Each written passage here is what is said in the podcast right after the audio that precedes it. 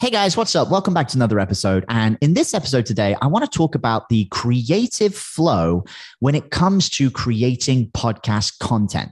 And I know a lot of you guys, uh, you talk about all of these different strategies and techniques you use to batch and create content. But I want to talk to you a little bit today about what's worked for me with creating not just content that is produced and put out there on a consistent basis. But I want to talk to you guys about creating truly amazing content that lights you up inside and can create real change for your clients. All right, let's dive in.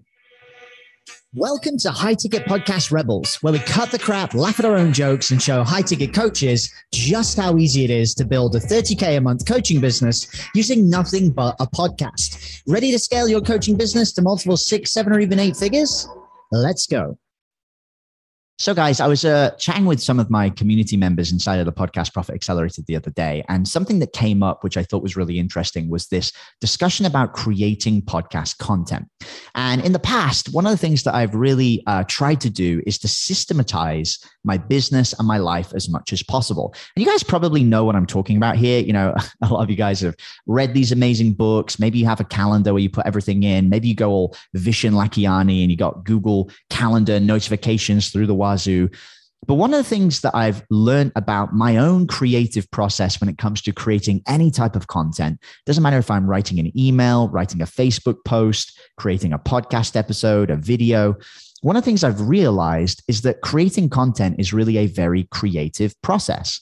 And so, whenever you try and force yourself into a situation to create a lot of content, sometimes it doesn't always flow in the best way possible. And so, let me give you an example. One of the things that I used to do was I used to block out my Thursday mornings to create podcast content.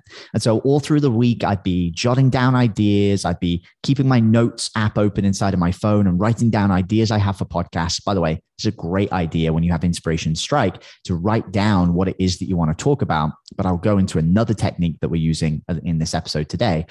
But one of the things that I always found was when it got to the time when I wanted to create the content, you know, I just didn't feel like creating it. It didn't flow very well. You know, sometimes the episodes would feel a little bit wooden. And uh, ultimately, it led to content that wasn't as compelling as I wanted it to. And then recently, I was listening to uh, a podcast episode and a YouTube episode by Alex and Layla Hormozi, and they talked about their creative process when it came to creating content. And if you don't know Alex or Layla Hormozi, like they're great at putting out content, and the content they put out tends to be very meaningful, very actionable, very um, decision oriented in terms of, you know, you get really good tactical information when they do these episodes. And you can tell they're just really passionate about the topics that they talk about.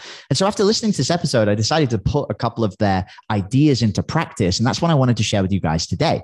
When it comes to creating content, one of the most important things to remember is that usually you get ideas for content based on your interactions that you have as an entrepreneur. And so I want you to think about this for a second. Whether it's that you're walking in the morning and listening to a podcast episode, maybe you are on a sales call with a client and an interesting topic comes up. Maybe you're on a coaching call with some of your clients, or maybe you're just chatting with a fellow entrepreneur online and you're talking about these different ideas. One thing I really like to do is to expose myself to these situations where interesting conversations come up.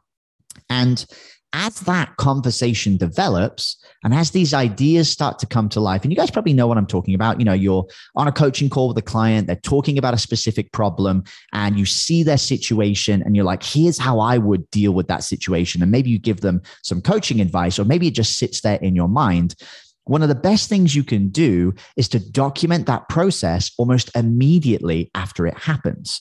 And so today, uh, it's actually Saturday today as I'm recording this content. It's not really a work day.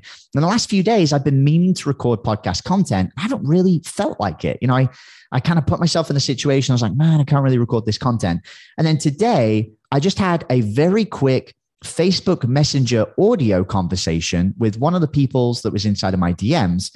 And from that conversation, actually sparked two or three different ideas for podcast episodes. And so if you haven't listened to the episode yet, if I didn't publish it yet, there's an episode I did about saying no to the wrong people in business and saying yes to the right people when it comes to selling. And that was inspired by that guy. And then from that, yesterday, I also bought into a mastermind and I really admired the way that this guy did his scarcity and urgency. So I also did an episode talking about that. And then as I was talking about this content, I thought to myself, wow, I'm recording this content in real time as these ideas are happening this would be another great piece that I could talk about to help people inside of that creative flow.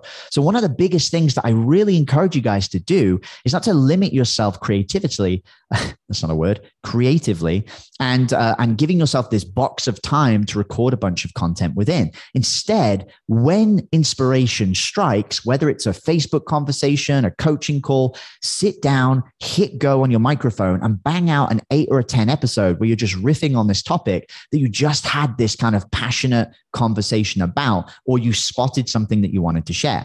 Now, the second thing that's really important is to only talk about things that you actually care about in your content. Now, this might sound obvious, right? Of course, Jamie, like only talk about things you care about. But so many people, when they go about creating content, they create content based on what they think people want. And this is really a dangerous trap. And, you know, when you think about like SEO and all of these concepts, it's like, oh, I've got to talk about this because people are searching for it. And that's an amazing thing a lot of the time you end up creating content that you're not truly passionate about and people are buying into you and they're buying into your genius that comes out. And a lot of time when you're truly passionate about something you don't really need to prepare that much for the podcast episode. These last three episodes literally the entire notes that i've written on this piece of paper was just the titles of what i wanted to call the podcast episodes. Everything else is just riffing naturally because I'm passionate and I'm jazzed about the topic that I want to talk about. And it's what I want to put out into the world. And when you create content in that manner, it becomes way more compelling, way more natural. And people really feel that energy. They feel the energetic difference. And you talk differently. When you're talking about a topic that you kind of pre-configured because you think it's what people want to learn about versus riffing on something that you're truly passionate about it's the difference between conscious and unconscious genius and the unconscious genius will come through when you're talking about what you're passionate about so, one of the second takeaway tips I want for you guys to really think about here is when you're creating content, create content for you, not for other people. When you listen to Alex Hormozi talk about why he creates this content, he literally says, This isn't for you guys.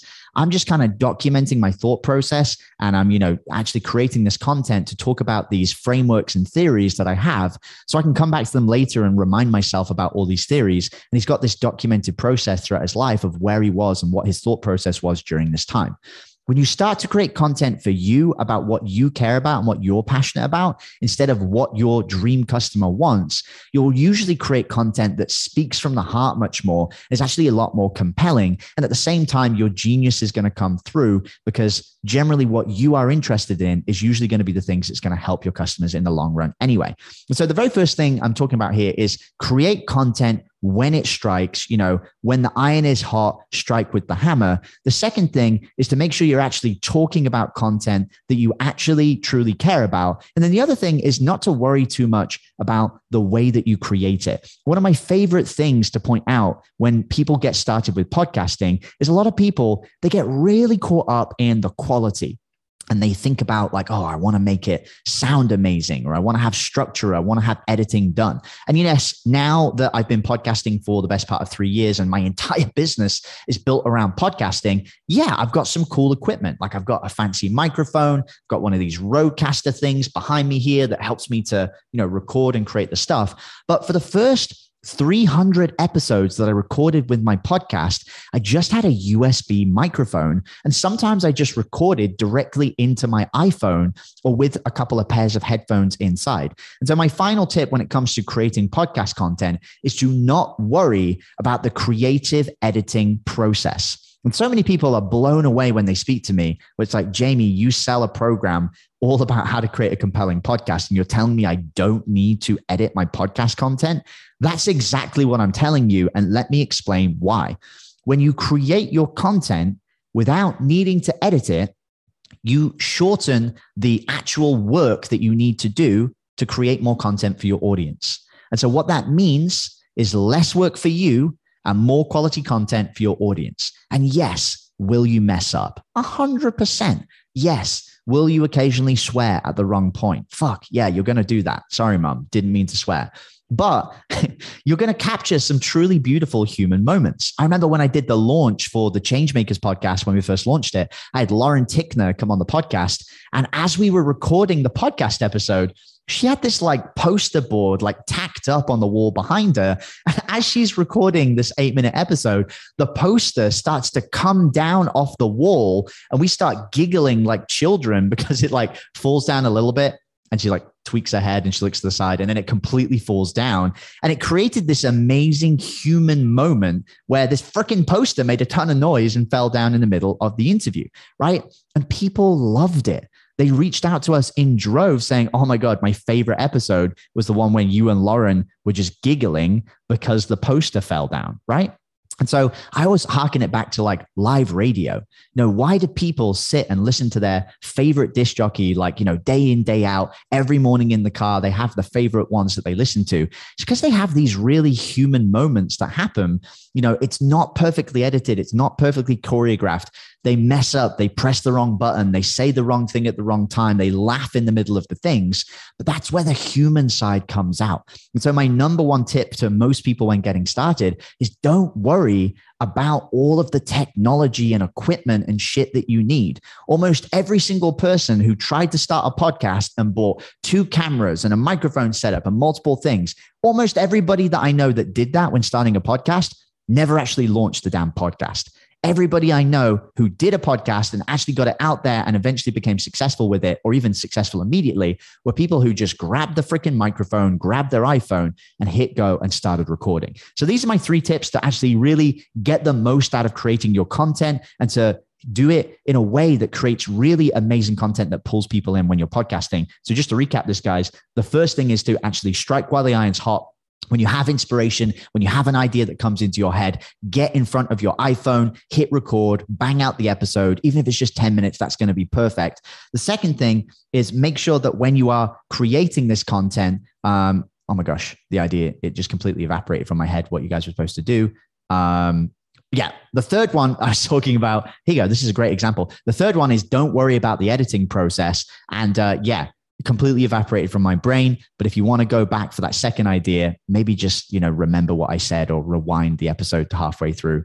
You guys can get it. And these are usually the best ways that I love to go about creating podcast content. And so, guys, I hope you enjoyed this episode. I hope you enjoyed the brain fog. I'm, uh, I'm just actually starting this mental toughness program. I'm going through this thing called 75 Hard, and uh, I'm five days into drinking no alcohol. And so apparently, in the next 20 days or so, brain fog from just general alcohol consumption is going to lift. So maybe I'll have less of these brain fart moments. I don't know. Maybe you guys enjoy it. So if you enjoyed the episode, if you want a little bit more value, the best place you guys can go to little get a little bit more value as we go through this is hit me up on Instagram. You can go over to at Jamie Atkinson. That's J A M I E A T K I N S O N. And uh, feel free to check out my Instagram stories.